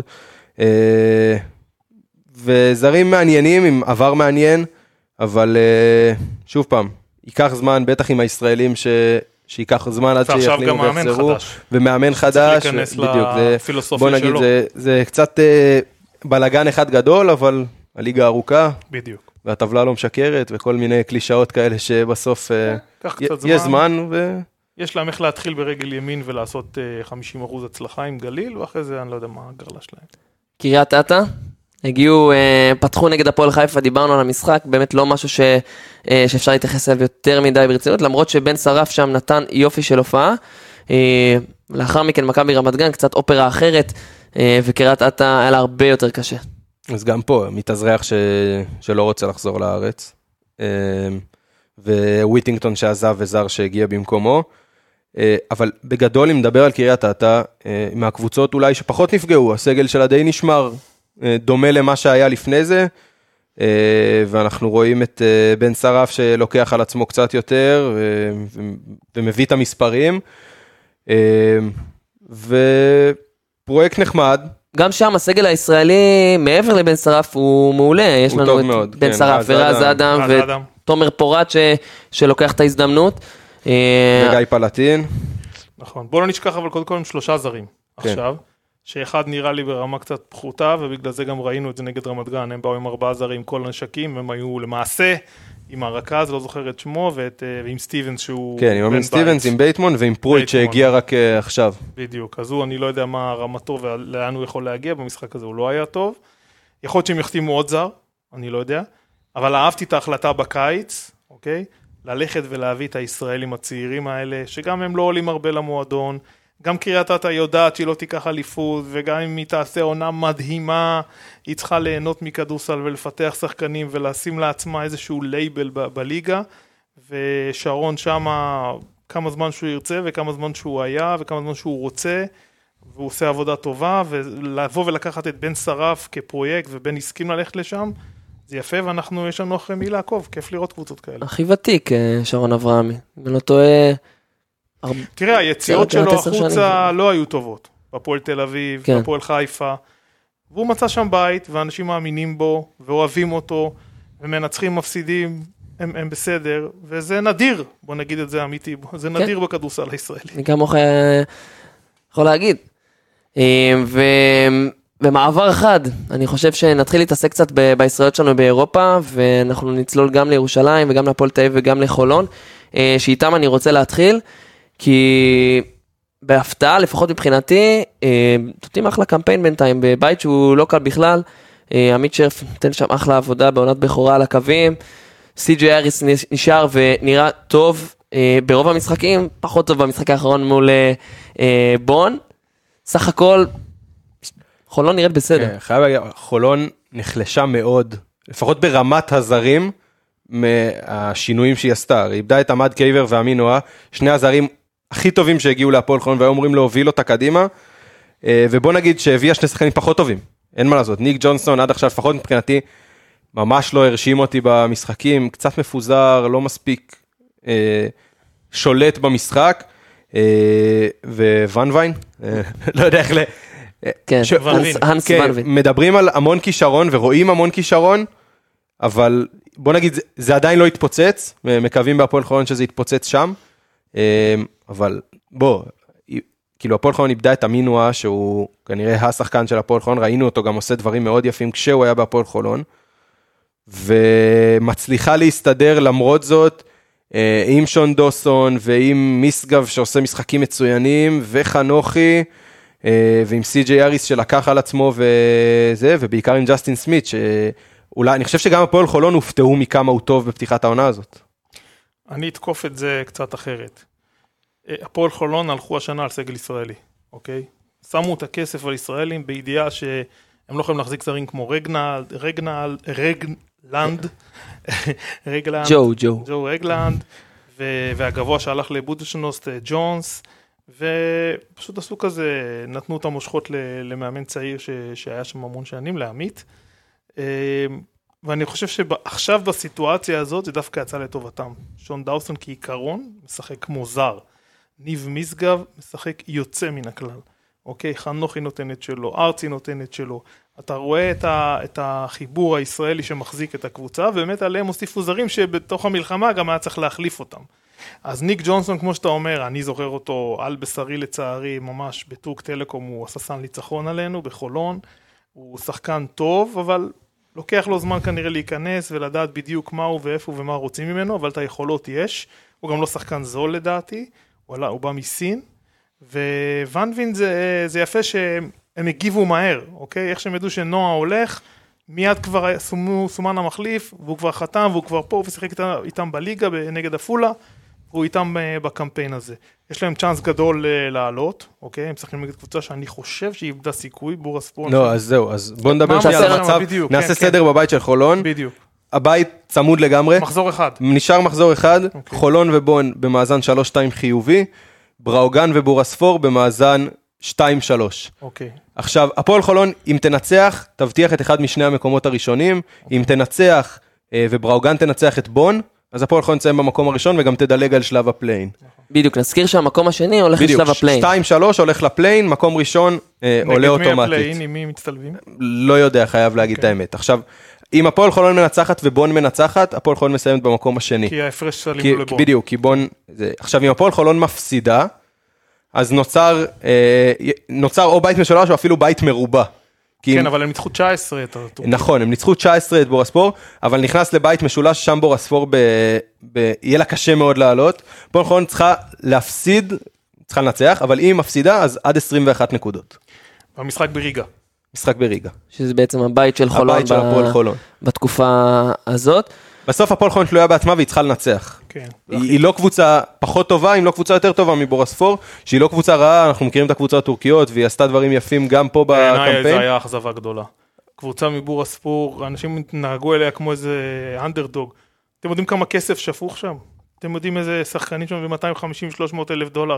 חולון טיטאו אותם, נתנו להם 20 קל. ממש. בטורקיה. בטורקיה. כאילו טורקיה, כן, זה לא היה כן. זה לא היה בטורקיה, אבל כאילו במשחק חוץ כביכול. בדיוק. הפועל ירושלים, אז דיברנו קודם אה, על ההשפעות שיכולות להיות ל- לש- לשני ההפסדים האלה בליגה, הם לא שיחקו בעצם ב- ב-BCL אה, מאז הניצחון על גלטסריי ב-30 לנובמבר, ועכשיו הם באים למשחק אה, נגד פאוס- פאוק סלוניקי שהוא בעצם על המקום הראשון, ג'ונס. כן, הפועל ירושלים, leg אחד אחורה מחולון, כי אנחנו מדברים על ארבעה משחקים שהיו, ויש עוד שני מחזורים שנשארו לשחק. אה, הפועל ירושלים, גם פה, אה, הבית מחולק לשתי קבוצות ושתי קבוצות, פאוק סלוניקי והפועל ירושלים במאזן 3-1 חיובי, וגלטסריי בנפיקה במאזן 1-3. אה, דרך אגב, גלטסריי אולי האכזבה הכי גדולה במפעל נורא, הזה, קבוצה נורא. שנבנתה אולי כדי לזכות בו אפילו, ממשיכים, עכשיו החתימו עוד שחקן, לא נראית על. הפנים. לקחו עוד אחד. כן, אה, לקחו את אולמן. כן. דרושפקה. כן, והפועל ירושלים מגיעה אה, לבלגרד, חוזרת לבלגרד לארח אה, במרכאות את פאוק סלוניקי, כשהיא צריכה לנצח בשלוש נקודות ומעלה, כי היא הפסידה לפאוק סלוניקי בשתיים. אה, וניצחון של הפועל ירושלים על פאוק סלוניקי אה, בהפרש הנכון, בעצם יבטיח. יבטיח להפועל ירושלים לא את המקום הראשון, כי אז יכול להיכנס מ- בעצם, לא, הוא יבטיח לה את המקום הראשון. יבטיח את המקום אחד הראשון, בדיוק, ראשון. בארבע אחד, ועם ועוד מאזן טוב. יותר מפאוק סלוניקי. ואחרי זה בנפיקה. ואחרי זה בנפיקה, גם משחק שהפועל ירושלים צריכה לנצח. נכון. אה, הפועל ירושלים עושה קמפיין אירופי טוב. אה, ליוואי רנדלף אה, מוביל אותה בגאון אה, ומעמיד מספרים מצוינים ומוביל את ליגת האלופות בנקודות ונראה מצוין. אבל יש את הכתם שנקרא הליגה, והוא כתם, לפחות לדעתי בתור אה, אה, בן אדם שאוהד את הפועל ירושלים, מה שקורה פה בליגה זה כתם. גדול, והוא כן, אני, אני, גדל. זה, זה, זה גם לא רק אתה, זה, אני חושב שזו הדעה הרווחת אה, מכלל אוהדי, לפחות מרוב אוהדי הפועל ירושלים שאני שומע או מדבר איתם, ואני חושב שגם יש איזושהי אכזבה ממי שכאילו אמורים להיות הישראלים הבכירים. לגמרי. יובל זוסמן, אתה אומר הנה, בלי זרים, קח את הכדור, תלך הסל, כל מה שחיכינו כבר שנים ש... שיקרה. ניסוי עובד אה, זוסמן כרכז הוגדר ככישלון. כן, הוא לא רכז. זה מה שניסו לעשות אותו. זה לא, זה לשים אותו ב, ב, ב, ב, במקום שלא מתאים לו. יובל זוסמן, 2-3, שמאוד מאוד רוצה להוביל את הכדור ולשחק pick and roll, אני מבין את זה, הוא צריך לשחק ליד שחקנים אה, טובים לידו, שיקחו את האש, להשאיר אותו לזריקות פתוחות. אפשר להשתמש בו בהרבה דברים, הוא גארד של שני מטר, הוא יכול לעשות post-up, אה, הוא יכול לצאת על חסימות, בטח ל curl ים עם הגוף הגדול הזה לתוך הטבעת. אה, ואתה יודע, בוא נגיד, הוא, הוא, כעיקרון הוא שחקן נבחרת ישראל, אנחנו, אנחנו מסתכלים עליו ומחכים שלפחות עד פברואר, עד החלון שיש לנו, יובל יתרומם ויעשה את הדברים שאנחנו רגילים לראות uh, מיובל. יובל זוסמן, בוא נדבר על המשחק, מכבי- מול מכבי רמת גן. הפועל ירושלים, יובל זוסמן איבד שישה משמונת הכדורים הראשונים של הפועל ירושלים, הוא בסוף סיים את המשחק עם עשרה עיבודי כדור. וזה כי נתנו לו להוביל את הכדור. אה, בוא נגיד, אני חושב שהוא רוצה להוביל כדור, ככה זה נראה לפחות. הוא רוצה את הכדור אצלו ביד, הוא רוצה להוביל את ההתקפה. תראי, ירושלים יש להם את כל המשאבים, הם בנו קבוצה חזקה בקיץ, הכל, כל מה שתגיד לי נכון, עדיין לא סגרו את העמדה שהם היו צריכים שנה שעברה ותיקנו את זה לצערי, אני אומר, עם נועם יעקב שלקח לי חצי, לקח לי גמר אה, במה שהוא בא, הוא פשוט שינה אותם כשהוא הגיע. וגם השנה אין רכז ישראלי, וזו עמדה מאוד מאוד חשובה, בטח במועדון שחושב קדימה על כל כך הרבה, וגם אין שני רכזים זרים, התארים. יש אחד. בדיוק, יש את ספידי סמית, גם השני, לא, אה, לא, הוא למה, לא- הוא חצי חצי, הוא לא רכז. בדיוק, רכז ישראלי, רכז ישראלי, זה הדבר שחסר אולי להם. עכשיו יתקנו את זה עם יפתח זיו, שאנחנו שומעים שהפועל ירושלים יכול מאוד להיות, רוצה. הם צריכים רכז גם. בקיץ הם מאוד רצו את יפתח זיו והוא בחר לעבור לספרד. אז הם היו צריכים להביא מישהו, הם נכון. חייבים רכז ישראלי. היית, ראית, היית רואה את זה גם עכשיו בליגה הזאת, שהם באים רק עם זרים, היה רכז ישראלי, הקבוצה הייתה נראית אחרת. כן. מבחינת הסתכלות, למה? יש רכז ישראלי, עדי כהן סבן. סליחה, סליחה, עדי. עדי, שתאמן אצלך דרך אגב. כן. תאמן אצלך דרך אגב. ילד מקסים. אז דיברתם בהתחלה על, ה... על הקטע הזה שאנחנו מדברים על קבוצה שהיא בעצם כל הישראלים פה, מגיעה לשחק באירופה. האם יהיה איזה מתח בין הזרים, ישראלים, אז אני גם אזכיר, יש גם את המאמן ש... שנשאר שם. אז כמה באמת ג'יקיץ' לדעתכם מסתכל על, ה... על המשחקים האלה ואומר, וואלה, זוסמן בתקופה לא טובה, כמה זה משפיע לו על הרוטציה?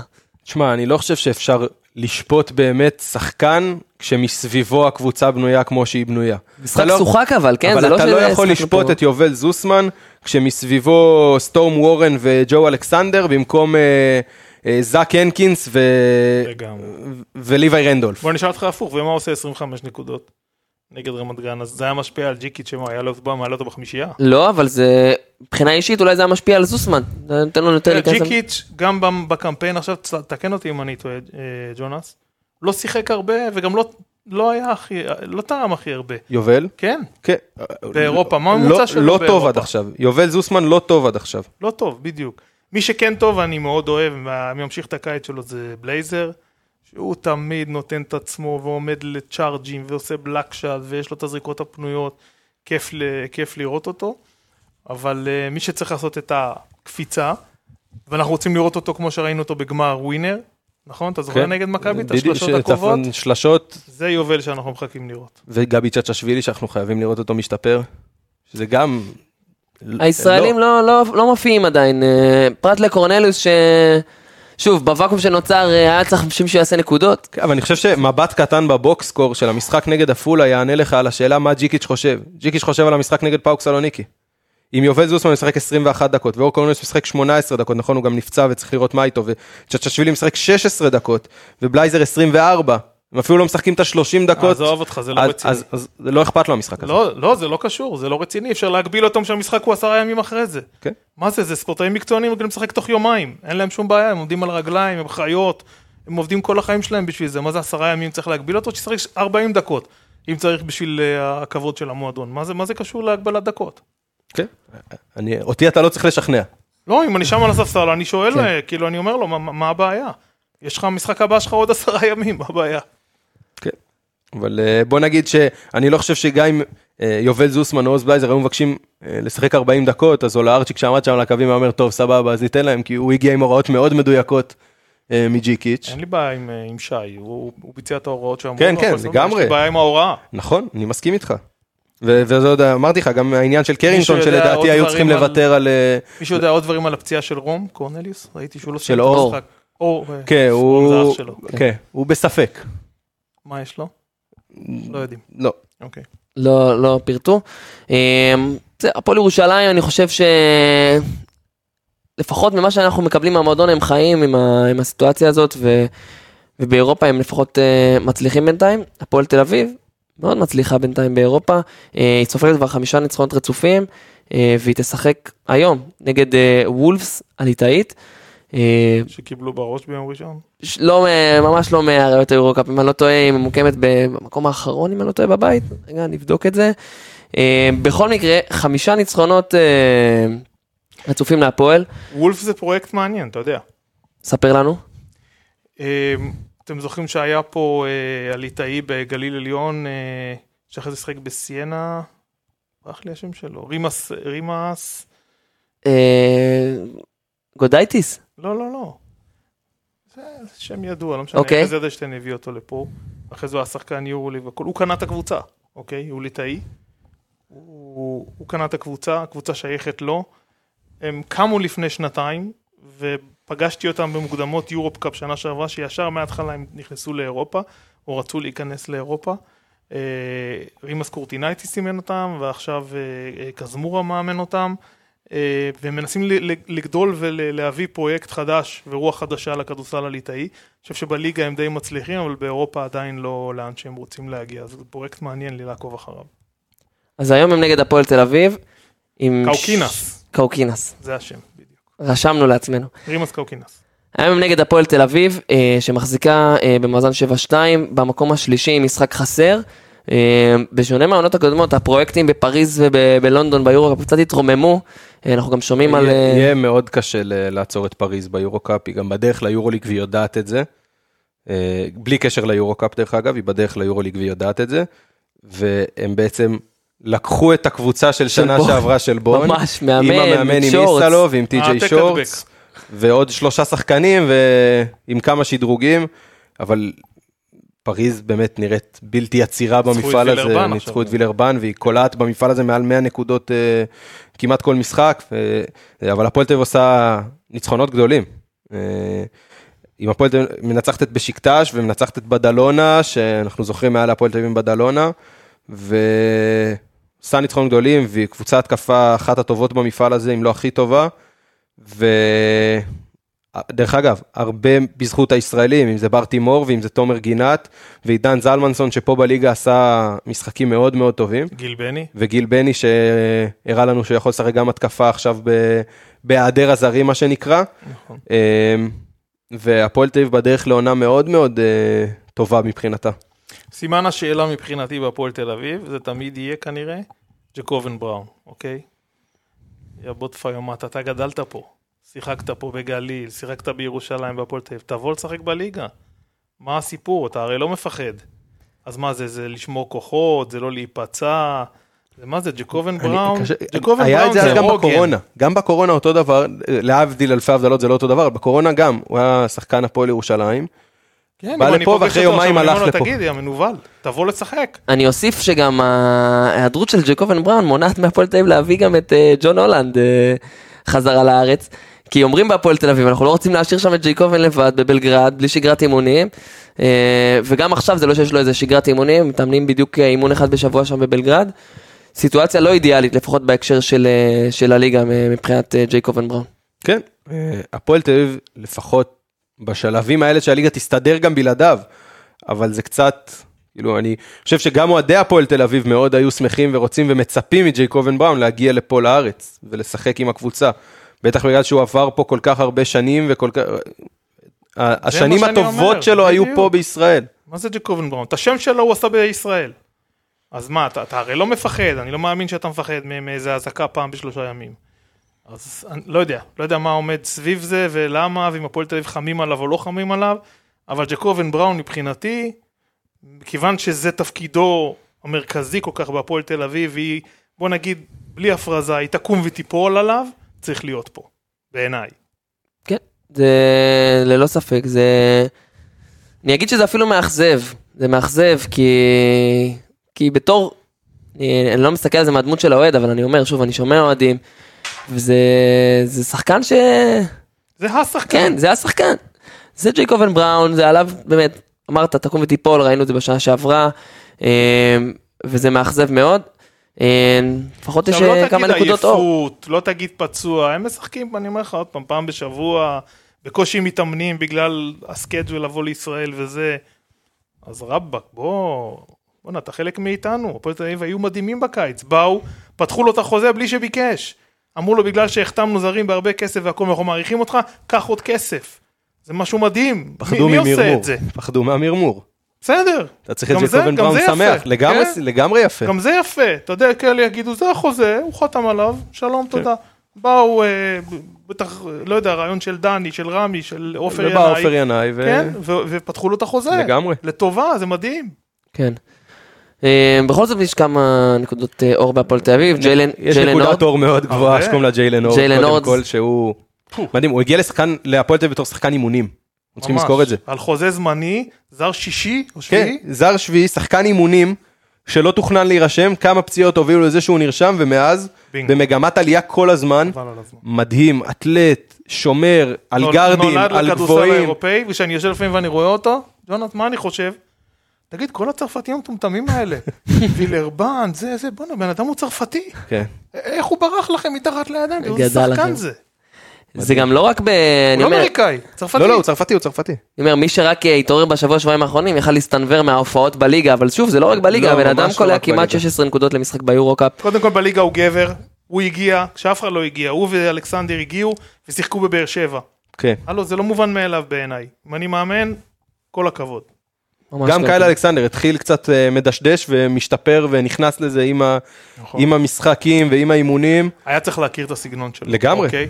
זה לא אונואקו. שונה לגמרי. שונה לחלוטין, ובגלל שגם תג המחיר שלו היה גבוה, והוא בא מהיורוליג, אז כולם אמרו, וואי, הבאנו קאי אלכסנדר, זה 20 ו-10. לא, לא, זה לא השחקן. לא. זה לא סוג השחקן. הוא שחקן שונה, הוא חי מדישי, מאופנסיב ריבון, הוא שחקן קבוצתי, הוא לא ידרוש את הכדור, הוא יבוא ויחסום כמו שג'קובן אוהב ובר וזה עשר פעמים בהתקפה, אז זה לא סוג השחקן. אבל כן מצוין בריבאונד. כן, כן, כן, כן. מה שיש לו, יש לו. כן. זה סגנון אחר. כן, אנחנו רואים לאט, גם מבחינת מספרים, גם זה הוא מתחיל להביא להפועל תל אגב, אביב. אפרופו נואקו, אתם שני פרופסורים, אה, הוא חתם איפשהו? הוא שיחק, אני חושב שהוא שיחק באיטליה ועזב וכרגע... הוא בלי ללא קבוצה כרגע. עכשיו, הוא נחתך מבדלונה, נכון. ומאז הוא לא חתך. לא. לא חתם, זה מה ששאלתי. כן, בבדלונה, בבדלונה הוא שיחק, לא חתם. לא חתם. כן, אונואקו... הוא סיפור האונואקו סיפור, הזה, סיפור. הוא זה קשה. חידה. לא קל. זה חידה. אני רוצה לסיים את הפרק האירופי שלנו עם מכבי תל אביב. אה, עוד תופעה בפני עצמה, כי את היכולות ההתקפיות אנחנו רואים, אבל באמת הגנה כזאת אה, רעה של מכבי תל אביב לא ראיתי הרבה זמן. כן, נ- צריך להגיד, אבל למרות שנגד, אוקיי, נלך לשבוע הכפול האחרון, נגד וילרבן, מכבי תל אביב קיבלה 91 נקודות, אבל הציגה את משחק ההתקפה אולי הכי שוטף והכי טוב שהיא הציגה השנה ביורוליג. כי סוף סוף הכל זרם והכל נראה כמו שצריך, ובולדווין נכנס, ולורנזו, והכל היה נראה כמו שצריך. אה, אבל כן, ההגנה של מכבי תל אביב פשוט מזעזעת. תשמע, בעיניי זה סיפור מדהים. קודם כל הקבוצה 7-6, כן. UV, אוקיי? כן. זה לא קבוצה שהיא בתחתית. אני חושב שהם היו קונים את זה בתחילת העונה, בטח אם אומרים להם על המלחמה. וכשאתה אומר, בואנה, כל משחק אנחנו מקבלים, הם, לעצמם, מעל 90 נקודות, לפעמים גם 100, אז מה זה אומר על הכדורסל האירופאי? אתה יודע מה, אני אתן לך עוד דוגמה, פרטיזן בלגרד. צמודים אליהם במדד המקבלות הכי הרבה נקודות. וברדוביץ' הגדול, אוקיי?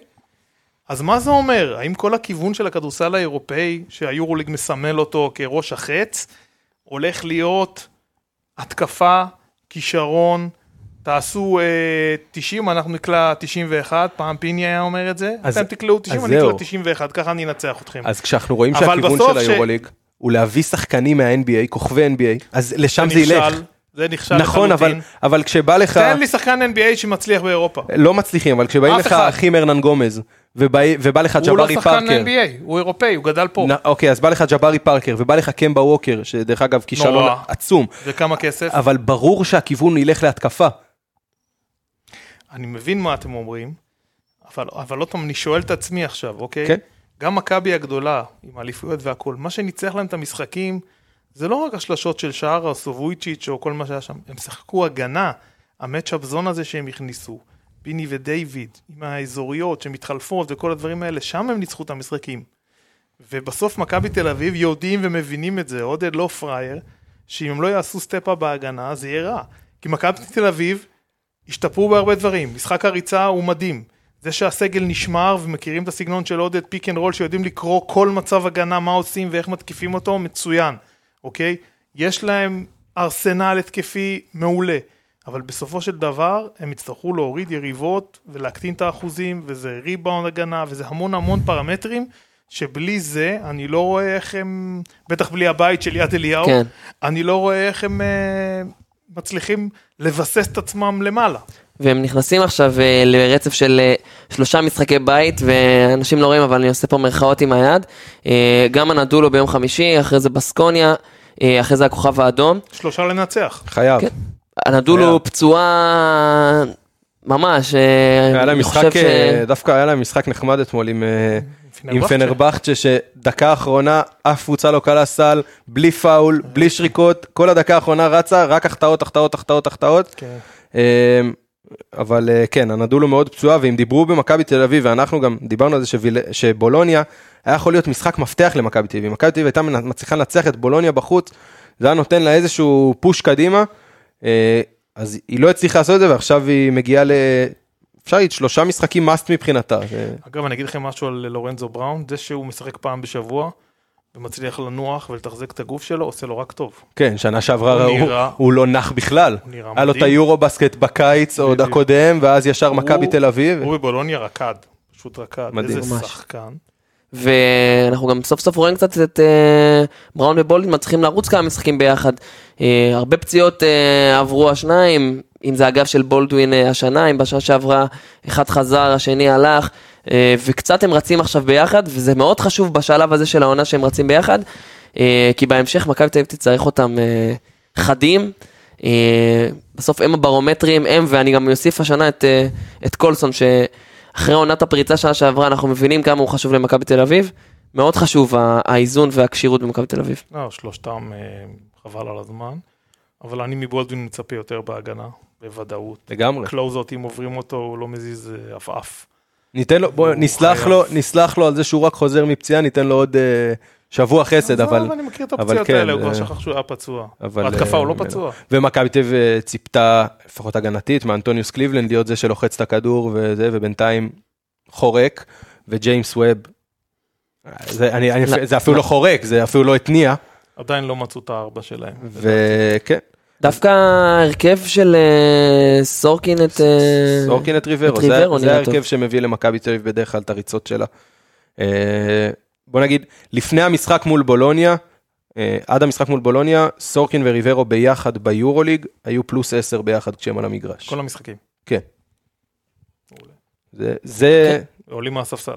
כן, ועולים שניהם מהספסל. אז מכבי תל אביב, כמו שאמרתם, במאזן 7-6, שלושה משחקים מאסט.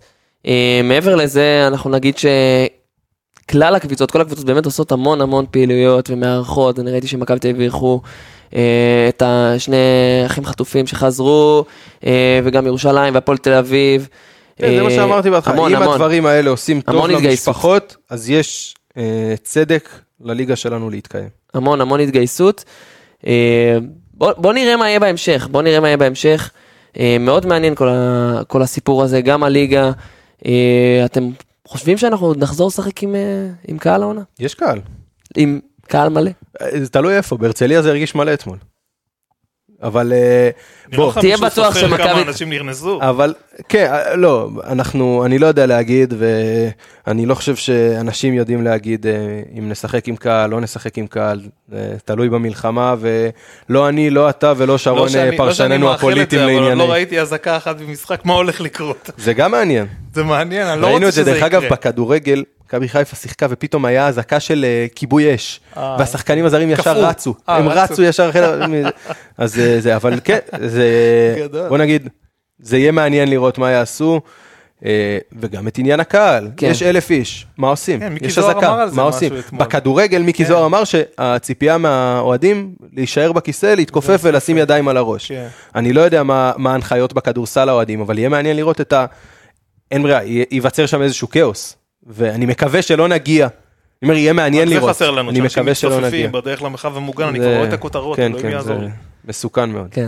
לפני סיום הפרק, אני רוצה להעלות את אה, יונתן יפה. שלום יונתן. אהלן אהלן, מה נשמע? בסדר גמור, מה איתך? בסדר, אתם שומעים אותי? שומעים אותך מעולה, אני רק אה, אציג אותך, כי אמרתי פה את השם יונתן יפה, אה, לא כולם מכירים, כמובן. אה, אז יונתן, אתה חייל מילואים, אה, ואני אספר קצת איך הגעתי, אה, איך הגענו בעצם לדבר איתך. צילמת תמונה של משחק כדורסל, במהלך, במהלך השירות, תמונה שמאוד תפסה לנו את העין. וקודם כל היינו שמחים לשמוע מה איתך בימים אלו. כמובן שאני אומר אנחנו, אנחנו פה באולפן, אני, רועי אירני, שרון דרוקר וג'ונס, יונתן יובל. אז מה איתך? לכבוד הוא לי. כבוד הוא לנו, ספר לנו אה, קצת יונתן. אז, דבר ראשון, תודה ומרגש שהזמנתם. אה, אז אני לפני הכל יונתן, בן אה, 29 מתל אביב כרגע, אה, משרת במילואים של יחידת אגוז. אה, היינו עכשיו אה, בגבול הצפון, אה, עשינו כל מיני משימות, תפסנו כוננויות אה, באזור רמת הגולן. אה, הייתה שגרה מאוד מאוד אינטנסיבית מתחילת המלחמה, כולנו גויסנו ב-7 לאוקטובר, ממש ב-11 בבוקר כבר גויסנו. אה, ונכנסנו לשגרת אימונים וכוננות מטורפת של אימונים כל היום, כל יום, עם מוכנות והבנה שכל רגע דברים יכולים להתפתח במקומות שאנחנו ממש לא, לא מצפים להם. אה, אחרי ככה קצת מה שהתרגלנו ותפסנו עניינים, אז לאט לאט אנשים קצת אה, חזרו לדברים שעושים להם טוב, כדי ליצור ביטחון, ליצור יציבות, להרגיש קצת חיבור לקרקע, ולהרגיש שהם לא מאבדים את עצמם בתוך כל השטף המטורף הזה. היה לנו מגרש אה, כדורסל מאולתר ב- בבסיס שבו שהיינו, ופשוט בשבתות או אחרי ארוחות צהריים, אנחנו פשוט לאט לאט אנשים היו מתאספים במגרש, צד אחד היו עושים הקפצות ומשחקים כדורגל, בצד השני היו זורקים לסל, בסל היחידי שהיה שם אה, חצי נורמלי. אה, זהו, פשוט כל יום שעבר, או שהיה טיפה יותר זמן, אז האנשים היו מתאספים סביב המגרש הזה. אה, באיזשהו שלב, איזה יום אחד, כבר ממש הייתה השבת, והכינו ממש שלטים על היציאה המזרחי, יציאה מערבי, חבר'ה התחפשו למעודדות, אה, ועשו, ועשו ממש התערבות על המשחק הזה, הייתה התערבות של שני חבר'ה שהם היו פלגה לידי, אה, שני חבר'ה מקלענים, חבר'ה גדולים, חזקים, שהתערבו מי מי לוקח אחד על אחד, היו בכל האימון של אותו שבוע בטרשטוק, מטורף, ואז זה היה משחק השיא, כל האנשים התאספו, והייתה אווירה מטורפת. אה, זהו, מאז אנחנו, מאז אנחנו ירדנו לדרום, החבר'ה בתוך עזה. אה, אני בינתיים בחוץ, אנחנו דואגים להם לכל התקתוקות, אה, עובדים מאוד קשה, אבל החבר'ה עכשיו נמצאים במרכז הרצועה ו- ועובדים בפול פאוור. יונתן, זה, זה מדהים לשמוע שגם בזמנים האלה הכדורסל הוא מאוד חזק. זה, זה באמת, זה מעלה חיוך. אה, יונתן, שנייה, שתי שאלות, זה שרון דרוקר, נעים מאוד. אהלן שרון, איזה כבוד. גם לי. אה, את מי אתה אוהד? או, it's complicated, אנחנו לא נדבר על זה עכשיו. אוקיי. אבל אני רוצה להקדיש את זה, את לפני זה, את הרעיון הזה, למסור איזה ג- דף לגיסי, יועד אלמוג. יועד הוא היה שחקן בנוער של הפועל ירושלים. אה, שיחק אני מתחיל בזמנו, להבין. הוא שיחק עם עדי כהן סבן, ואני לא יודע מה דיברתם, אם הזכרתם את השם הזה, אבל זה היה מאוד מצחיק, הוא יצא לכמה ימי התרעננות, אה, גיסי ב- אה, הוא בפלס"ר גבעתי, אה, הוא הפסיק עם הכדורסל והתגייס לסיירת גבעתי, אז הוא עכשיו גם בעזה, אז אני מקדיש לו את זה. ותגיד, במשחקים האלה, על הסל אחד וזה, אתה, אתה מנצח אותם? אתה קולע שלשות? מה אתה עושה? תשמע, אני ב... אני ב... אני ב... איזה עמדה אתה? החלום... תשמע, הח- החלום היה להיות במקום של שרון, כן? אה, אין מה לה- אין מה לעשות, עם מטר שבעים וחמש אה, לא הצלחנו להגיע רחוק, זה נגמר, אה, זה נגמר בנוער עם הפועל מיתר במחוזי דרום. אה, יפה. יונתן, תשמור על עצמך ועל כולכם שם. יונתן, אני, תודה. לסיום, אתה, מה, מה המחשבות שלך על הכדורסל שקצת חזר אלינו? איך אתה רואה את זה בתור מישהו ש, שבמילואים ובעצם זה אמור לתת לו את הבוסט, כמו שמקווים אה, מי שאחראי על זה? אה, שאלה ממש טובה. אני חושב שכל מי שאוהב כדורסל ישראלי באמת אוהב את הכדורסל דווקא בגלל החיבור שלו לנו כחברה, דווקא בגלל שהספורט הזה הוא מאוד מאוד, כאילו, הליגה היא מאוד ישראלית באופי שלה. אה, הקהלים, הסגלים, אה, וגם הפשן. אני יכול להגיד שלי באופן אישי זה כמעט ולא רלוונטי. אה, הייתי חייל מילואים, בקושי יש לנו זמנים, אנחנו עכשיו בין לבין, כל מיני משימות, כל מיני דברים. אה, לצערי הרב, אה, זה לא, אנחנו לא מרגישים שזה רלוונטי, אנחנו מרגישים שהליגה היא, די קיקיונית, די עושה צחוק. אני יכול להגיד שבזמנים המתים שיש לנו, בערבים, רואים שם רבע מהפועל חולון, שם רבע מ- מירושלים, יורו-קאפ הפועל תל אביב, קצת יורו-ליג מכבי. ליגה, אני לא ראיתי אף אחד ש... שראה בטלפון בזה, כמובן גם יש את העכברי NBA, אבל אה, חבר'ה בעיקר מתעסקים בפרובינציאלי, בישראלים שמשחקים בחו"ל, בליגות באירופה, אבל רבעים פה, רבעים שם. אני ראיתי הרבה אנשים שקצת התחילו לראות כדורגל ליגת העל בכל מיני זה, אבל כדורסל עדיין לא, לא יצא לראות פה חבר'ה במילואים ש... שצופים. ומה אתה חושב אבל על החזרה? היית בעד, היית נגד? כי אנחנו מדברים על כל הזמן, האם יש הצדקה להחזיר את הליגה הישראלית ב- לצד המלחמה? האם זה כן יכול לעשות טוב אולי ל- לחבר'ה במילואים שיוצאים להתרעננות, או אולי למשפחות אה, של חטופים שחזרו או לא חזרו שיחזרו, ו... ולהם זה יכול לעשות קצת טוב? האם לדעתך זה, זה, זה כן מצליח להגיע למקום הזה? אה, טוב, אז דייקת את השאלה, אני יכול רק להגיד שלנו היה ימים מטורפים, ואנחנו הבנו שמתחדשת הליגה, היה לנו כמה ימים בלי טלפון, ושוב, רוב החבר'ה שלי עכשיו בכלל הצוות שלי בתוך עזה, אני, אני כרגע בחוץ, אז אני גם זמין, אני אומר, אבל רוב החבר'ה זה בכלל כאילו, אה, חזרה הליגה, אה, נגמר 40 הפרש, הפועל ירושלים הפסידה, אה, מכבי אם ככה, בכלל לא נרשמו, ג'קיץ' בזה, הוא בפה, הוא בשם, אני אומר, זה בכלל לא, לא, לא רלוונטי, אני יכול להגיד שמשיחה שעם חבר שניהלתי לפני כמה ימים, אמרנו ש... הדבר היחידי שיכול להיות טוב מזה זה הבנה שאולי צריכה כבר לצמוח ליגת מילואים בארץ, או קבוצות צעירות, או פיתוח של שחקנים. לא יודע, מבחינתי, הדבר היחידי שיכול להיות אולי למשפחות וזה, זה באמת לתת מקום לצעירים ולשחקן הישראלי, הישראלי ולתת זמן כדי לפתח אותו. יש לך יונתן ליגה לאומית. היא על טהרת הישראלים עכשיו. רק ישראלים, אין כן, זה. אבל, אבל, נכון, אבל אני אומר, מה קורה עכשיו בליגת העל? לא יודע מה, אתה רואה את המשחק, המשחק של הפועל ירושלים 40 הפרש, אני ראיתי את זה, ואתה רואה כן. פתאום אה, ג'ו אלכסנדר נרשם. לא יודע, אני מרגיש שהבדיחה קצת על חשבוננו. בסיטואציה הזאת כן. אני לגמרי מסכים איתך, יונתן. אה, יפה, אז יונתן, תשמור על עצמך. אנחנו מאוד שמחים שדיברת איתנו, ובאמת אה, אמרת, זה לכבוד הוא לך, זה לכבוד הוא לנו. ממש. אה, תודה על תמשיך כל מה להגן שאתם עלינו. עושים בשבילנו. תודה, תודה, ובשורות טובות, ומי ייתן וניפגש ביציעים מחדש. יאללה. חד משמעית ניפגש. תודה, יונתן. להתראות, להתראות. ממש, ממש. אה, אז מי שכמובן שואל על התמונה, הוא יכול לראות אותנו בכל הרשתות, אה, אנחנו כמובן נעלה אותה אה, עם השם של הפרק שלנו, יונתן באדיבותו, אה, נתן לנו את הרשות להשתמש בתמונה. כיף, כיף לשמוע שהכדורסל נשאר ככה חזק. גם אם זה לא הליגה, אז לפחות המשחק עצמו שעושה להם חד טוב. משמעית, חד משמעית. גם משחק קטן בהפוגות יכול לעשות את זה. הגענו לסי- לסיומו של הפרק. אה, אני חושב ש... שהיה בסדר. בהתחלה ככה אמרתי שזה לא יהיה אותו דבר, אז אה, זה לא היה אותו דבר, אבל היה בסדר גמור. אה, ואני אני שמח, לפחות באופן אישי, ש... שקצת חזרנו להתעסק בכדורסל, ושוב, אם אנחנו יכולים לתת את הבמה ל- למי ש... שרוצה, אז זה חשוב, אז תודה רבה, שרון דרוקר, שבאת. בכיף, תודה לכם. ג'ונס, תודה לך.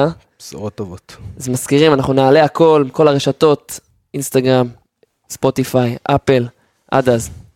כאן איתכם רועי רני, תבלו. They're playing basketball. Uh, all around the. To beach, y'all.